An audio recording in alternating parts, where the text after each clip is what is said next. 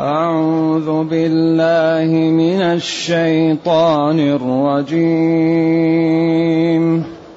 إن الساعة لآتية لا ريب فيها. إن الساعة لآتية لا ريب فيها ولكن أكثر الناس ولكن أكثر الناس لا يؤمنون.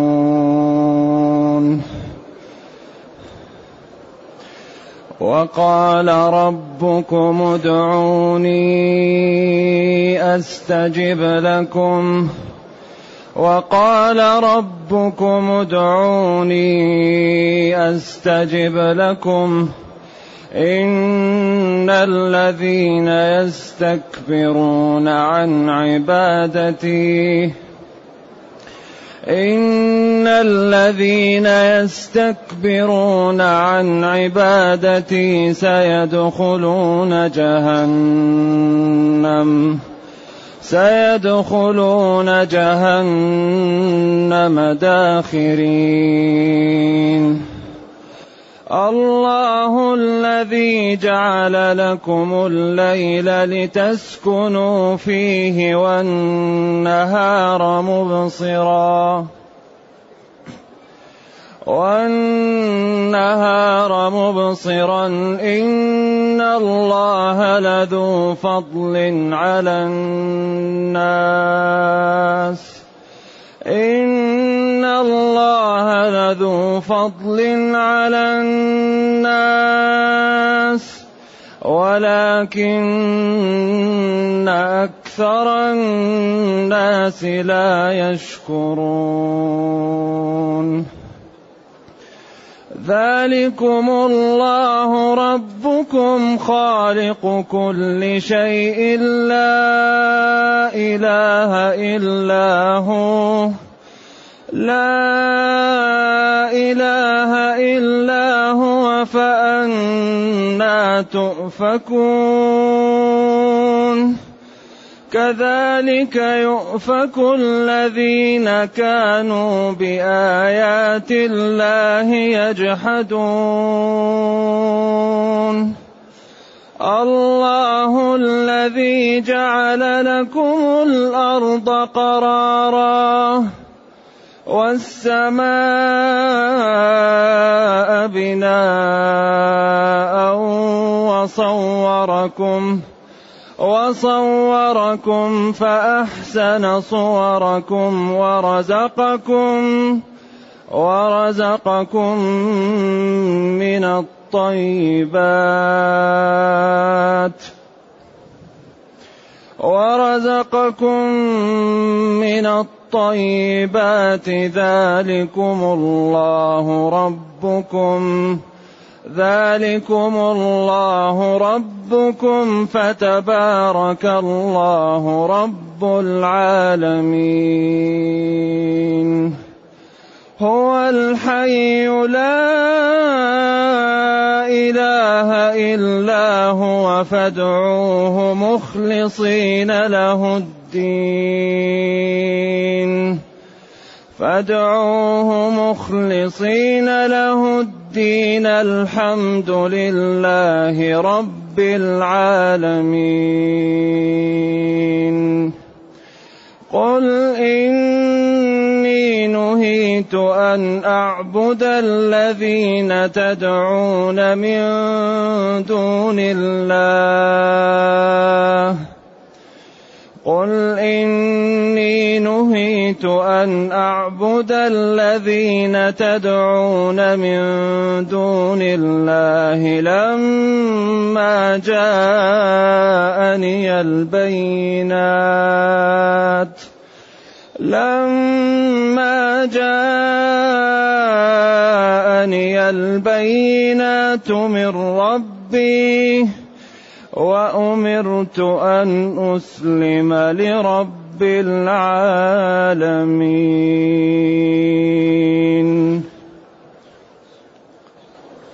الحمد لله الذي أنزل إلينا أشمل كتاب وأرسل إلينا أفضل الرسل وجعلنا خير أمة أخرجت للناس.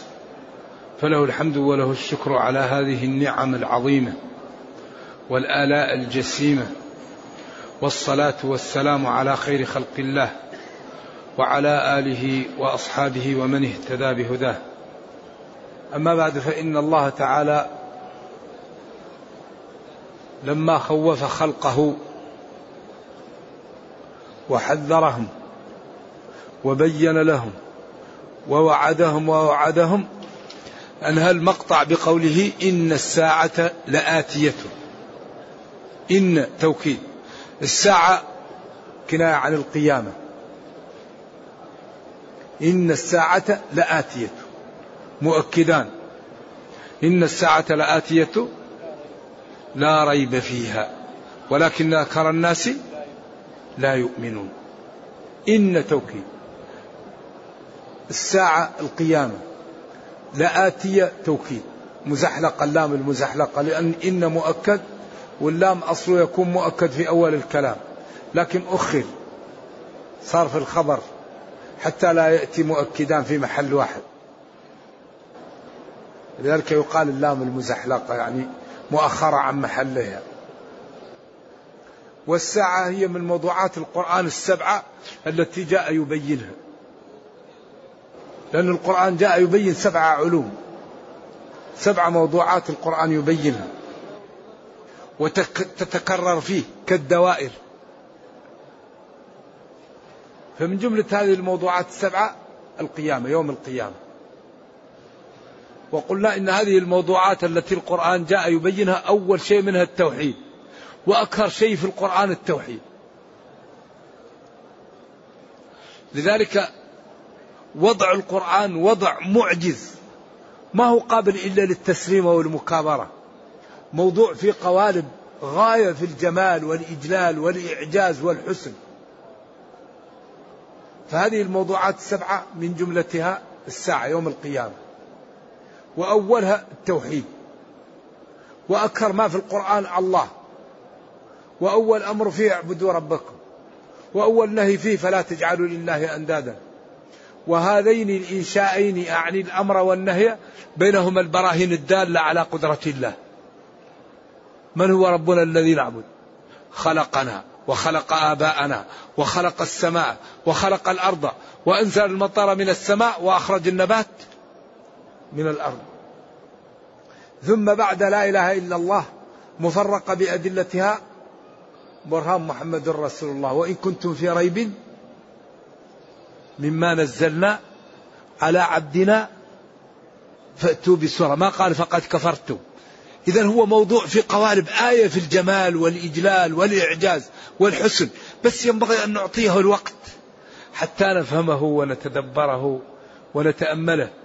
إذا إن توكيد الساعة القيامة لآتية خبر إن واللام مؤكدة. لا ريب لا شك فيها. ولكن أكثر الناس لا يؤمنون لا يصدقون لا يدخلون في الإسلام لا يبالون وإلا من فهم أن الساعة آتية لازم يخاف ويلعن ويمتثل ويجتنب لكن من كتبت له الشقاوة فلا هادي له نرجو الله السلام والعافية. وإلا بأي حق إنسان يفهم هذا الكلام وبأسلوبه وبلغته ويكفر.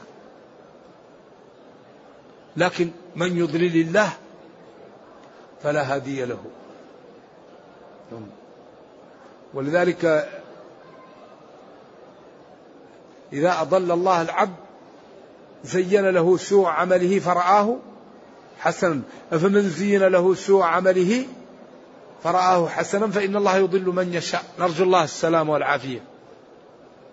وهذا الحقيقة الذي يخيف ويزعج. أن الإنسان يحال بينه وبين الإيمان. نرجو الله السلام والعافية. إن الساعة لآتية. لا ريب فيها. لا شك في إتيانها. ولكن أكثر الناس لا يؤمنون. لا يؤمنون تشمل 11 جملة. أركان الإيمان الستة وأركان الإسلام الخمسة. ولذلك الساعة مخيفة. إذا جاءت الوضع يتغير والكون يتغير ولا فيه جبار ولا فيه صديق ولا فيه صاحب وكل من رأى من يعرفه يهرب عنه. لأن الوضع في غاية من الخطورة لا يعلمها إلا الله. ولذلك العاقل يستعد لهذا اليوم قبل أن يفوت عليه الأوان. أمرها عجيب. يفر المرء من أخيه وأمه وأبيه. لا تسمع إلا همسا الرسل وأصحاب العزم منهم سلم سلم سلم. لستم هناك. اذهبوا لفلان اذهبوا لفلان. بعدين قال جل وعلا وقال ربكم ادعوني أستجب لكم. ادعوني أستجب لكم. هنا ادعوني احتمال اطلبوني.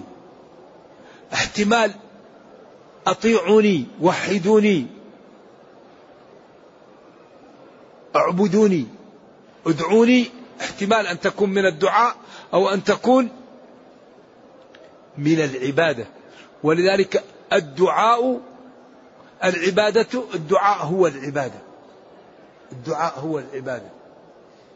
ومن اخطر ما تعمل شرائح من المسلمين يذهبون للأموات ويطلبون منهم الحوائج. وهذا بالإجماع لا يجوز. إجماع المسلمين أهل السنة والجماعة الأئمة الأربعة. لا يجوز دعاء غير الله. إذا سألت فاسأل الله. وقال ربكم ادعوني أستجب لكم. أما الشرائح التي تذهب للقبور وتدعوهم فهذا غاية الخطورة. ولا يقره دين ولا إسلام. ولذلك الله في سورة النمل جعل إجابة الدعاء كخلق الجبال. فقال جل وعلا قل الحمد لله وسلام على عباده الذين اصطفى. آه الله خير أما تشركون أو يشركون. أمن خلق السماوات والأرض وأنزل لكم من السماء ماء فأنبتنا به حدائق ذات بهجة ما كان لكم أن تنبتوا شجرها. أإله مع الله. بل هم قوم يعدلون. لاحظوا معي. قال أمن جعل الأرض قرارا وجعل خلالها أنهارا وجعل لها رواسي وجعل بين البحرين حاجزا. أإله مع الله. بل أكثرهم لا يعلمون. ثم قال وهو محل الشهد أمن يجيب المضطر إذا دعاه. أمن يجيب المضطر إذا دعاه. يجيب المضطر إذا دعاه ويكشف السوء المرض والفقر والضعف ويجعلكم خلفاء الأرض يعطي الوظيفة والمنصب والمنزلة. إله مع الله ثم قال قليلا ما تذكرون. قليلا ما تستعملون عقولكم فتفرقون بين خلق الجبال وبين إجابة المضطر والكل حق خالص لله لا يشاركه فيه غيره. هذا من إعجاز القرآن. بعد من يجيب المضطر ماذا قال قليلا ما تذكرون. لو سألت الإنسان من خلق الجبل يقول لك الله. من خلق البحر؟ الله. طيب من يجيب المضطر؟ أغلب البلدان فيها ناس يقول لك الأولياء يجيبون المضطر. الأولياء مساكين ما يجيبوا المضطر يجيب المضطر الله. أيوة بعدين يقول لكم كل بلد فيها أولياء. بعدين مشكلة هذا لذلك لابد لهذه الشرائح من أن تعامل برفق ويؤتى, ويؤتى لها بالأدلة القوية الساطعة وتزل, وتزال الشوائب ويرفق الإنسان بهم ليسمعوا. لأنه الآن أكبر مشكلة أن كثيرا ممن أعطاهم الله الحق ينفر منهم من ابتلي بالباطل. فما تكون هناك جسور للتفاهم. إذا لا بد من أن الذي رزقه الله بفهم الحق وبالهداية أن يرفق بإخوانه الذين ابتلوا ببعض الأخطاء حتى يسمعهم الحق. وهذا السماع الحق يحتاج نوع من الألفة والإكرام والمكايسة معهم حتى إذا ألفوك تبين لهم الحق. لذلك لما قالوا لا تسمعوا لهذا القرآن والغوا فيه أنزل ألف لام ميم. بعدين سمعوا ذلك الكتاب لا ريب فيه. صاد والقرآن ذي الذكر بل الذين كفروا في عزته. لما قال لا تسمعوا لهذا القرآن والغوا فيه جاءت الحروف المقطعة ليسمعوا فتأتيهم القوارع. ذلك لا بد لنا أن نكون ممن ابتلي ببدعة. أبتلي بفسوق أبتلي ب عياذا بالله النفرة من الصحابة. هذا ابتلاء. لا بد أن هذا الإنسان نحاول أن نجعل بيننا وبينه جسور حتى نفهمه الخطأ الذي هو فيه. ولذلك كل الدين قائم على الإقناع. أو لا إله إلا الله محمد رسول الله جاءت بالأدلة. اعبدوا ربكم من هو ربنا الذي نعبد؟ خلقكم وخلق آباءكم. وإن كنتم في ريب مما نزلنا على عبدنا فأتوا بسورة. لا إله إلا الله محمد رسول الله جاءت مفرقة بأدلتها. ولذلك ربنا يقول فإن تنازعتم في شيء فردوه إلى الله والرسول. تركت فيكم ما إن تمسكتم به لن تضلوا بعدي.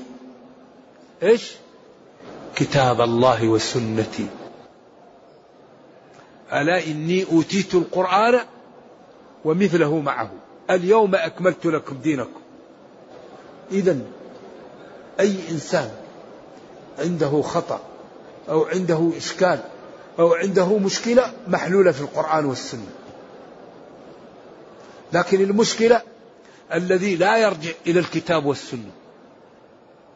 يرجع إلى فلان عن فلان عن رجل من آل البيت ويأتي بكذبة. فلان عن فلان عن رجل محب لآل البيت ويكذب. مشكل. الدين ما هو كذا. الدين العلم هو الكتاب والسنة. فإذا كان الإنسان لا يأخذ بالكتاب والسنة من أين تأتيه الهداية؟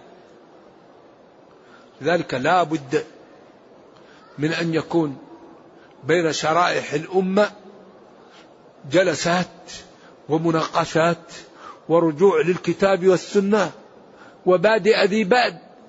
كل واحد محتمل يكون عنده الحق والصواب لكن نعرض القضية على الكتاب والسنة وحقا سيظهر المبطل من؟ من المحق. كما قال تعالى وإن طائفتان من المؤمنين اقتتلوا فأصلحوا بينهما. اجلسوا على طاولة المفاوضات وكلها يدلي بحجته فلا بد أن يظهر الظالم من المظلوم. إذا كونوا مع المظلوم حتى إيش؟ يرجع الظالم عن ظلمه فإن رجع عن ظلمه فأصلح بينهم ولا يكون الظلم السابق سبب في ظلمه وإنما يكون وأقسطوا إن الله يحب المقسطين. فنحن في حاجة ماسة إلى الحوار. وإلى المفاهمة وإلى الانضواء تحت الكتاب والسنة وإلى الإنصاف وإلى النزول مع الآخر حتى تفهمه. الله يقول قل لا تسألون عما أجرمنا. سمى عمل الصحابة إجرام من باب التنزل وقال ولا نسأل عما تعملون. وسمى كفر وسمى كفرهم عمل. ليقربهم لي ليؤلفهم ليسمعوا. وقال وقولوا آمنا بالذي أنزل إلينا وأنزل إليكم وإلهنا وإلهكم واحد ونحن له مسلم. ينتزع أماكن الاتفاق مع أهل الكتاب ليقربهم. إذا حري بنا أن نتمثل أساليب القرآن مع من يخالف الرسل ومن يعادهم لكي يجروهم إلى الحق في حالة الدعوة. أما في غير حالة الدعوة فهناك أمر آخر كما قال جل وعلا ولقد أرسلنا رسلنا بالبينات وأنزلنا معهم الكتاب ليقوم الناس بالقسط. بعدين وأنزلنا الحديد فيه بأس شديد. إن لم يردع بالكتاب, بالكتب يردع بالكتائب. لا بد أن تبقى الإدارات في العالم بيد المسلمين. من شاء فليؤمن ومن شاء فليكفر شريطة أن تكون كل الإدارات في العالم بيد المسلمين. اللي يحب الإسلام الله يحييه واللي يحب يكفر بكيفه لكن كل العالم تكون إداراته بيد المسلمين. هذا الذي.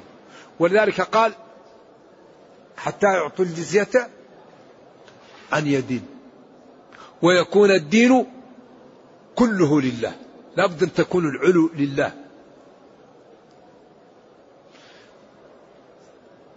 إن الذين يستكبرون عن عبادتي ادعوني أي اعبدوني سواء قلنا العبادة هي الدعاء أو قلنا الدعاء المقصود به نفس العبادة هي الدعاء.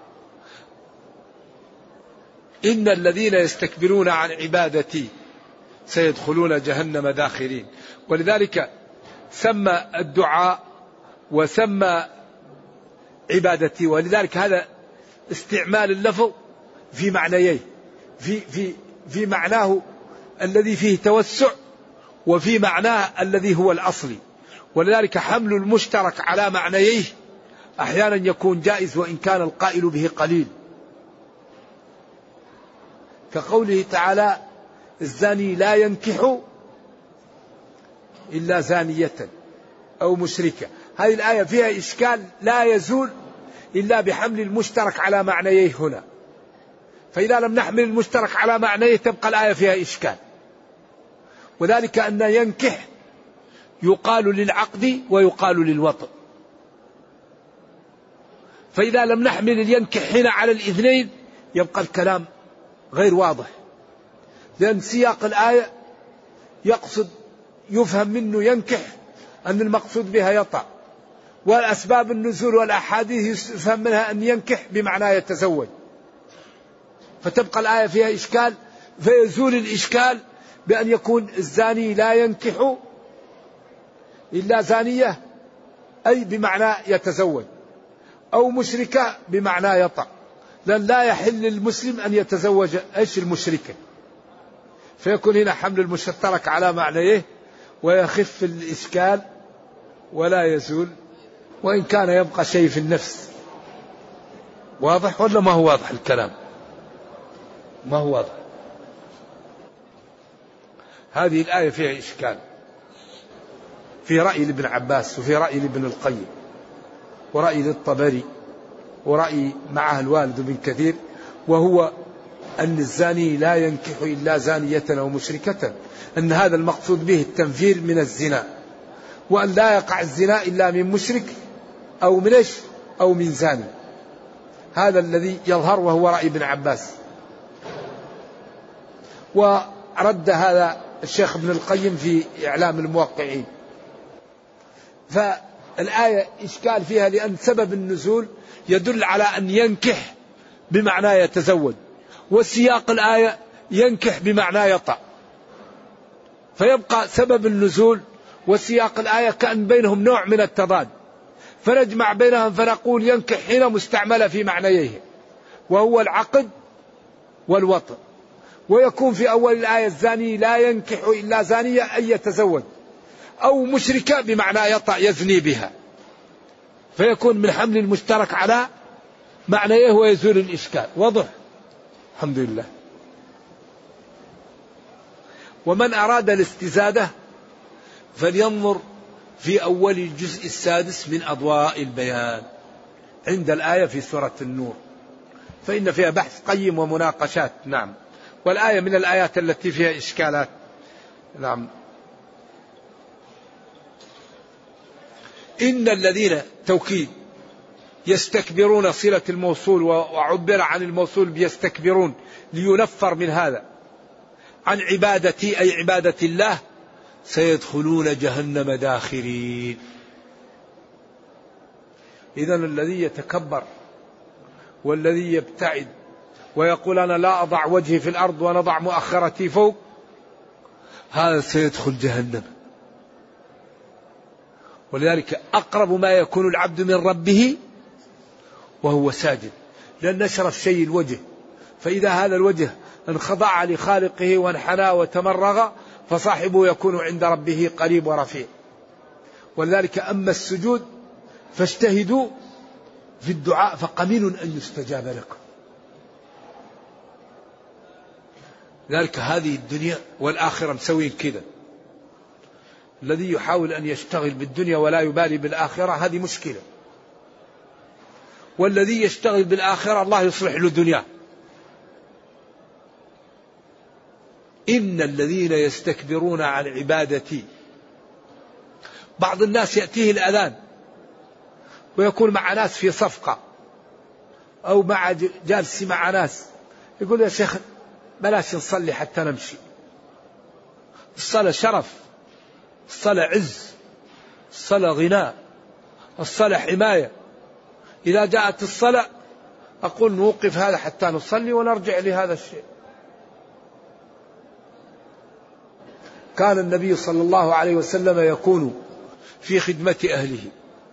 يحلب شاته ويخصف نعله ويخيط ثوبه ويمشي في فإذا سمع النداء ينصرف كأننا لا نعرفه ينصرف حتى يصلي ذلك دين راقي الإسلام وأخطر شيء أن يكون الإنسان يستحي أن يرى يصلي أو يرى يعبد الله. لابد أن يعتز المسلم بدينه. إن الذين قالوا ربنا الله ثم استقاموا. قالوا ربنا الله. أعلنوا إيمانهم. أما الذي يتكبر أو يستحيي من عبادة الله فهذا خطر كبير. سيدخلون جهنم داخرين. خاسرين خاسئين هازئين. الداخل أعوذ بالله. يعني المهل المذل المهان المحتقر. المذل المهان المحتقر. الله ثم بين نعمه علينا. ما أكرمه دفع عنا وبين لنا قدرته وخوفنا من الكفر ورغبنا في الطاعة وأظهر لنا نعمه حتى نخاف ونرغب ونشكر. ولذلك لا عذر بعد هذا البيان. الله الذي جعل لكم الليل لتسكنوا فيه. جعل سيارة وأوجد خلق. الليل معروف لتسكنوا فيه. من يعرف معنى هذه الآية؟ الإنسان إذا كان عنده أشغال كثيرة متتابعة. عنده مؤتمرات أو عنده ضيوف أو عنده أشياء كثيرة وراء بعض وراء بعض. في الصباح وفي الظهر وبعد العصر وبعد المغرب وبعد العشاء. بعدين هذه الأشياء المتتابعة لما تنتهي ويأتي الليل يعرف كيف قيمة الليل. ما يعرف قيمة إلا من عنده أشغال كثيرة متتابعة له في النهار. فإذا أتى الليل كيف الفرح وكيف الراحة وكيف النعمة التي يعطيها الله لينام ويستريح من هذا العناء اللي وراه ما كان يمكن يتركه. جعل لكم الليل تسكنوا تستريحوا فيه. نعمة لا يعلمها إلا من ابتلي بالمهام ابتلي بالعمل. يكون عنده عمل ما يقدر يغيب عنه. مسؤول عن إدارة مسؤول عن مستشفى مسؤول عن منطقة مسؤول عن أشياء لا بد يكون موجود ما يقدر يغيب. هذا بعدين لما يأتي الليل وينتهي وقت العمل والليل وقت للراحة كيف؟ يرى كيف لتسكنوا فيه. يفهم معنى الآية. والنهار مبصرا تبصروا فيه وتبحثوا فيه عن معايشكم ومتعكم وما وحركتكم. ولذلك هذا الليل والنهار نعمة كبيرة. بعض البلدان الذي يكون عليها الليل شهور كثيرة والنهار شهور كثيرة يكثر فيها عياذا بالله الكآبة وعياذا بالله قد الانتحار. قالوا لشدة ثقل طول الوقت. أما في خلال 24 ساعة يأتيك ليل ونهار فيتجدد نشاطك وتقوى حيويتك. هذه نعمة لا يعلمها إلا الله. ثم من جاء لبلدان طول الوقت ليلة وطول وقت نهار. كيف الكآبة اللي عندهم؟ وكيف مع مع رقي البلد. وقوة دخلوا ولكن هذا سبحان الله يجعل النفوس تسأم. والنهار مبصرا. إن الله لذو فضل على الناس. لصاحب فضل. بما رد عنهم ودفع وبما أعطاهم وبما أكرمهم به. ولكن أكثر الناس لا يشكرون يكفرون. ولذلك كل يشكرون يؤمنون. كلها موافقة لهذا. فهذا غاية في الإعجاز والجمال. لا يشكرون نعم الله ولا يقدرونها بقدرها. ولذلك من أكبر أسباب ثبوت النعم وزيادتها الشكر. لئن شكرتم لأزيدنكم. فالعبد إذا شكر الله يزيده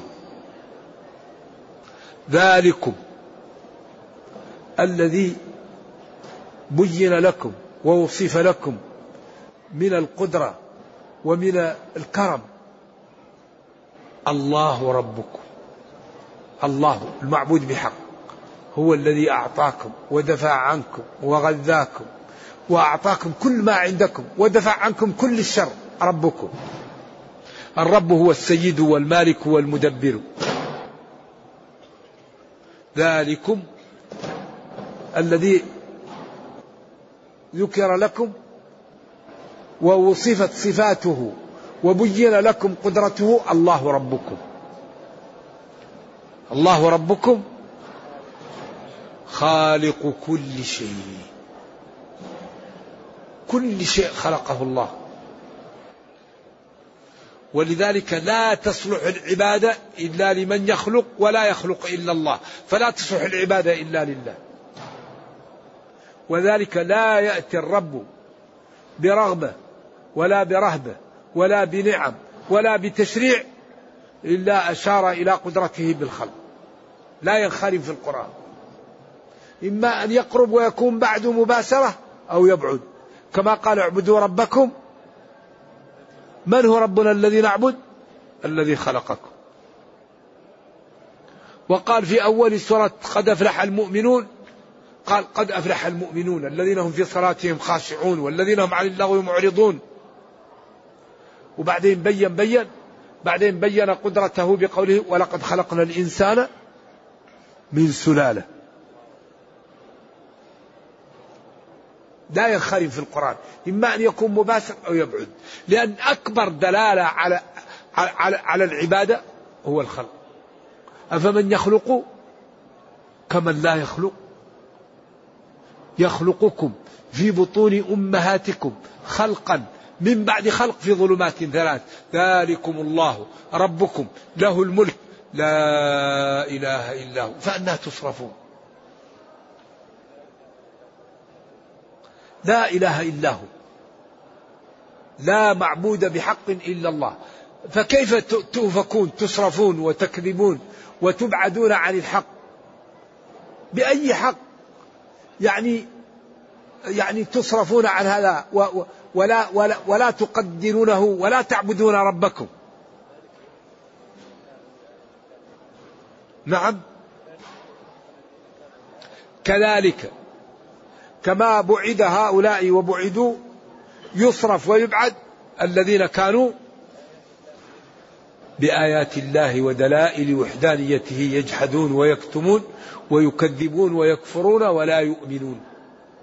كذلك مثل ما حصل لهؤلاء حصل للذين كانوا بآيات الله يجحدون.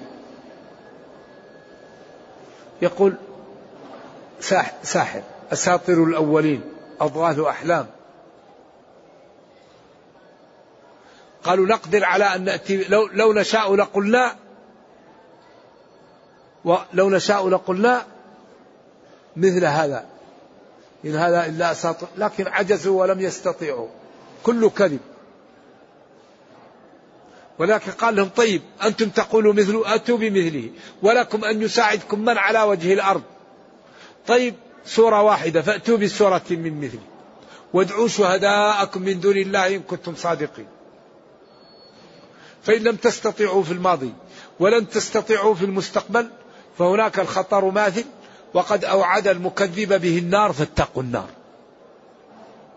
لذلك هذا الدين على أسس قواعد هائلة. الدين الإسلام على قواعد هائلة. بس ينبغي لنا أن نفهمه أن نتدبره.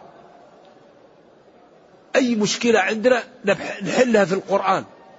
ينبغي أن ننضوي تحته. أي إشكال يحلك في القرآن. الله قال تبيانا لكل شيء. ونزلنا عليك الكتاب تبيانا لكل شيء. ما فرطنا في الكتاب من شيء. أي قضية محلولة في القرآن. بس نحتاج أن نقرأه أن ندرسه أن نتدبره أن نتفهمه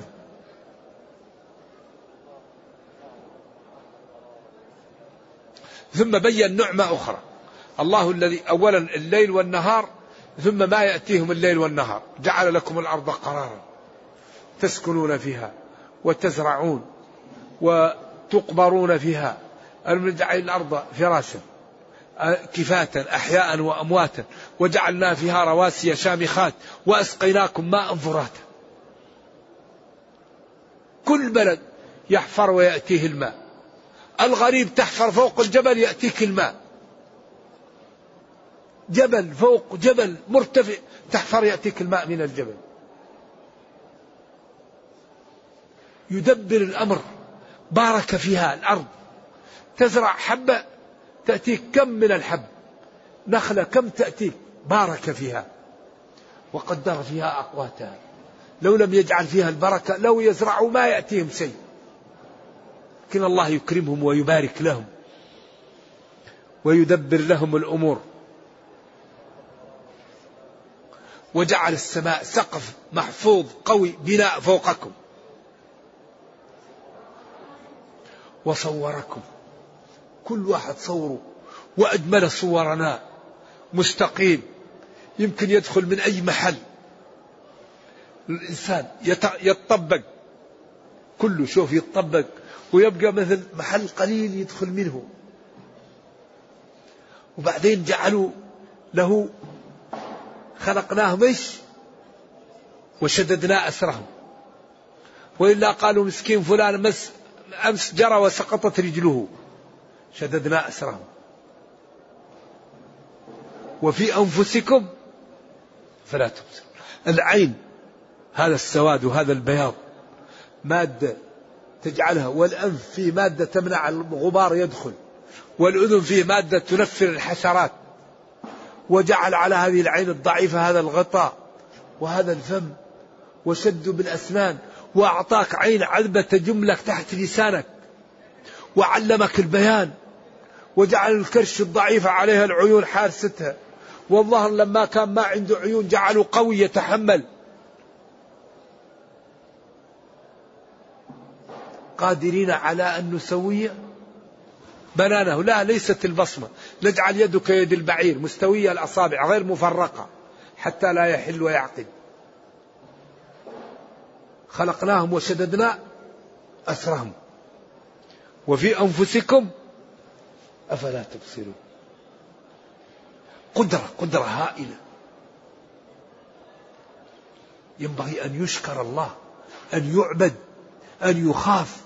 أن يطاع أن يتذلل له أن يخضع له. وما أردت يعطيك الله لأنه كريم وقادر كريم وقادر وعليم كريم وقادر وعليم. فإذا كان العبد عبد عبده ويمتثل أوامره ويجتنب نواهيه فما أراده أعطاه الله وما خاف منه دفعه الله عنه. ولذلك قال لنا في كتابنا أوفوا بعهدي أوفي بعهدكم. لكن المشكلة أننا نريد الثمن والمثمون. وما حصل هذا؟ المسلمون يريدون أن يأخذون إيش؟ أن يأخذوا الثمن والمذمون لا الجنة لازم من ثمن. إن الله اشترى من المؤمنين أنفسهم وأموالهم بأن لهم الجنة. بعدين قال فاستبشروا ببيعكم الذي بايعتم. أما الواحد لا لا, يعمل لله لا يبذل لله لا يعطي وقت لله لا يخاف من الله ويريد الجنة لا. الجنة لها ثمن. ألف لام ميم حسب الناس. ألف لام ميم. أحسب الناس أن يتركوا أن يقولوا آمنا وهم لا يفتنون. ولقد فتنا الذين من قبلهم فلا يعلمن الله الذين صدقوا ولا يعلمن الكاذبين. ليس بأمانيكم ولا أماني أهل الكتاب من يعمل سوءا يجزى به. إذا صوركم. كل واحد يختلف عن الثاني. العين في محل العين والأنف والجبهة ولا في واحد يشبه الآخر. المصور أحسن صوركم في أحسن تقويم. الدواب تأكل بفمها. الإنسان يأكل بيده. شرفناه وخلقنا له ما في الأرض. هو الذي خلق لكم ما في الأرض جميعا. أحسنه وفضله وشرفه. لكن إذا اتقى الله أما إذا كفر فهو أخس المخلوقات. ثم رددناه أسفل سافلين إلا الذين آمنوا. أما الذي يكفر فهو كالأنعام وكالكلب نرجو الله السلام والعافية. فلذلك هذا الإنسان قيمته تكون في تقواه وفي إيمانه وفي شكره لربه. وإذا فعل ذلك الله يضمن له أمرين. يصلح له دنياه وأخراه. وأي شيء أعظم من أن يصلح للعبد دنياه وأخراه. فإذا كان عبدا لله أغناه وحماه وأدخله الجنة وأعزه في الدنيا. والله لا يخلف الميعاد. قالوا أوفوا بعهدي. أوفي بعهدكم إذا نتفضل. لكن الشيطان والنفس والناس والمال يعوقون بين الإنسان وبين أن يذهب إلى إلى الحق. هذه الأربعة تعوق عن الذهاب إلى الحق.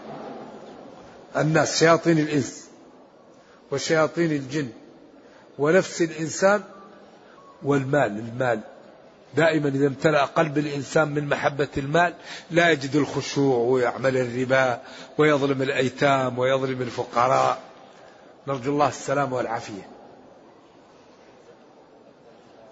ورزقكم من الطيبات. الطيبات تقال لاثنين المستلذات والحلالات. والخبيث يقال لأمرين الرديء والحرام. فالحلال طيب ولذلك قال ولا تيمموا الخبيث منه تنفقون. أحد المسلمين جاء بقنو حشف وعلقه في المسجد ما رآها أحد. قال الله ولا تيمموا الخبيث منه تنفقون. تقصد الخبيث تنفقون ولستم بآخذيه إلا أن تغمضوا إلا على مضاضة والتجرع ولذلك الإنسان إذا أراد أن يعطي يعطي شيء طيب لا يعطي شيء ما يصلح. إذا أراد أن يتصدق أو يهدي ينظر أنفس ما عنده يهديه. ما ما يأخذ الذي لا يحب ويهديه لا يليق هذا. وأن يأتي للناس مثل ما يحب أن يأتوه وكل ما تحب أن تعامل به به كل العباد عاملا. ذلكم الذي رأيتموه ورأيتم أوصافه وبين لكم الله ربكم خالق مدبر أموركم رازقكم. فتبارك الله رب العالمين. تبارك وتعالى وتقدس رب العالمين مغذيهم وكالئهم وحافظهم. هو الحي الحياة الأبدية المطلق. لا معبود بحق إلا هو. فادعوه مخلصين له الدين. ادعوه اعبدوه اسألوه مخلصين له الدين. لا رياء ولا سمعة. لأن الرياء لا يقبل من صاحبه. ولذلك هو الشرك الأصغر. الحمد لله رب العالمين على ما دفع عنا وعلى ما أعطانا أو اعبدوه مخلصين له الدين. والحال أنكم يعني شاكرون له. تكون مذيلة لدعوه مخلصين له الدين. تكون جملة مذيلة لها ومؤكدة لها. ثم قال لهم قل يا نبي لهم إني نهيت أي من ربي. بأن أو لأن. أعبد الذين تدعون من دون من دون الله. حين جاءت لي البينة لما قيل حرف وقيل اسم. والخلاف بين مدارس بين مدارس النحو. هل هي لما بمعنى حين أو هي بمعنى لم نفي؟ أقوال لعلماء النحو. لما جاءني البينات من ربي يعني نهاني ربي عن الشرك حينما أنزل لي الوحي ووضح لي ما أكون عليه وأمرني أن أكون أن أنقاد وأطيع وأتذلل. وأخضع لرب العالمين. نهيت أن أعبد الذين تدعون من دونه حين جاءت البينات وأمرني أن أنقاد وأستسلم لرب العالمين لمربي جميع الكون. نرجو الله جل وعلا أن يرينا الحق حقا ويرزقنا اتباعه وأن يرينا الباطل باطلا ويرزقنا اجتنابه وأن لا يجعل الأمر ملتبسا علينا فنضل. اللهم ربنا أتنا في الدنيا حسنة وفي الآخرة حسنة وقنا عذاب النار. اللهم اختم بالسعادة آجالنا واقرم بالعافية غدونا وآصالنا واجعل إلى جنتك مصيرنا ومآلنا. سبحان ربك رب العزة عما يصفون وسلام على المرسلين والحمد لله رب العالمين. والسلام عليكم ورحمة الله تعالى وبركاته. يقول هل من أسماء النبي صلى الله عليه وسلم ياسين؟ نرجو التوضيح. اللي أعرف أسمي أحمد ومحمد وأسمي الماحي والعاقب. نعم. إذا سجد الإمام سجدة واحدا في الركعة الأخيرة ثم قرأ التشهد الأخير ثم سلم فماذا يجب فما يجب عليه؟ يجب عليه إذا كان قريبا في محله أن يسجد. ثم يقرأ التحية. ثم يسجد سجود السهو ثم يسلم. لأنه نقص. والسجود السهو له حالات.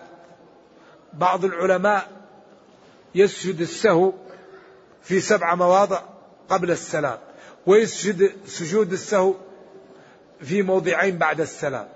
ويسجد القبلية من تحقق نقصانا أو شك به مدققا أو حقق الزيد أو النقصان شك.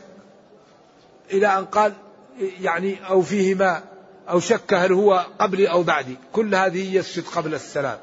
ويسجد بعد السلام إذا تحقق الزيادة أو شك في الزيادة. أما الأوضاع الأخرى كلها يسجد قبل السلام. وبعض العلماء يسجد قبل السلام في أغلب السجود يقول حتى لا إذا سلم الناس تخرج فيسجد قبل السلام. نعم. يقول ما الموضوعات السبع التي تدور في القرآن الكريم؟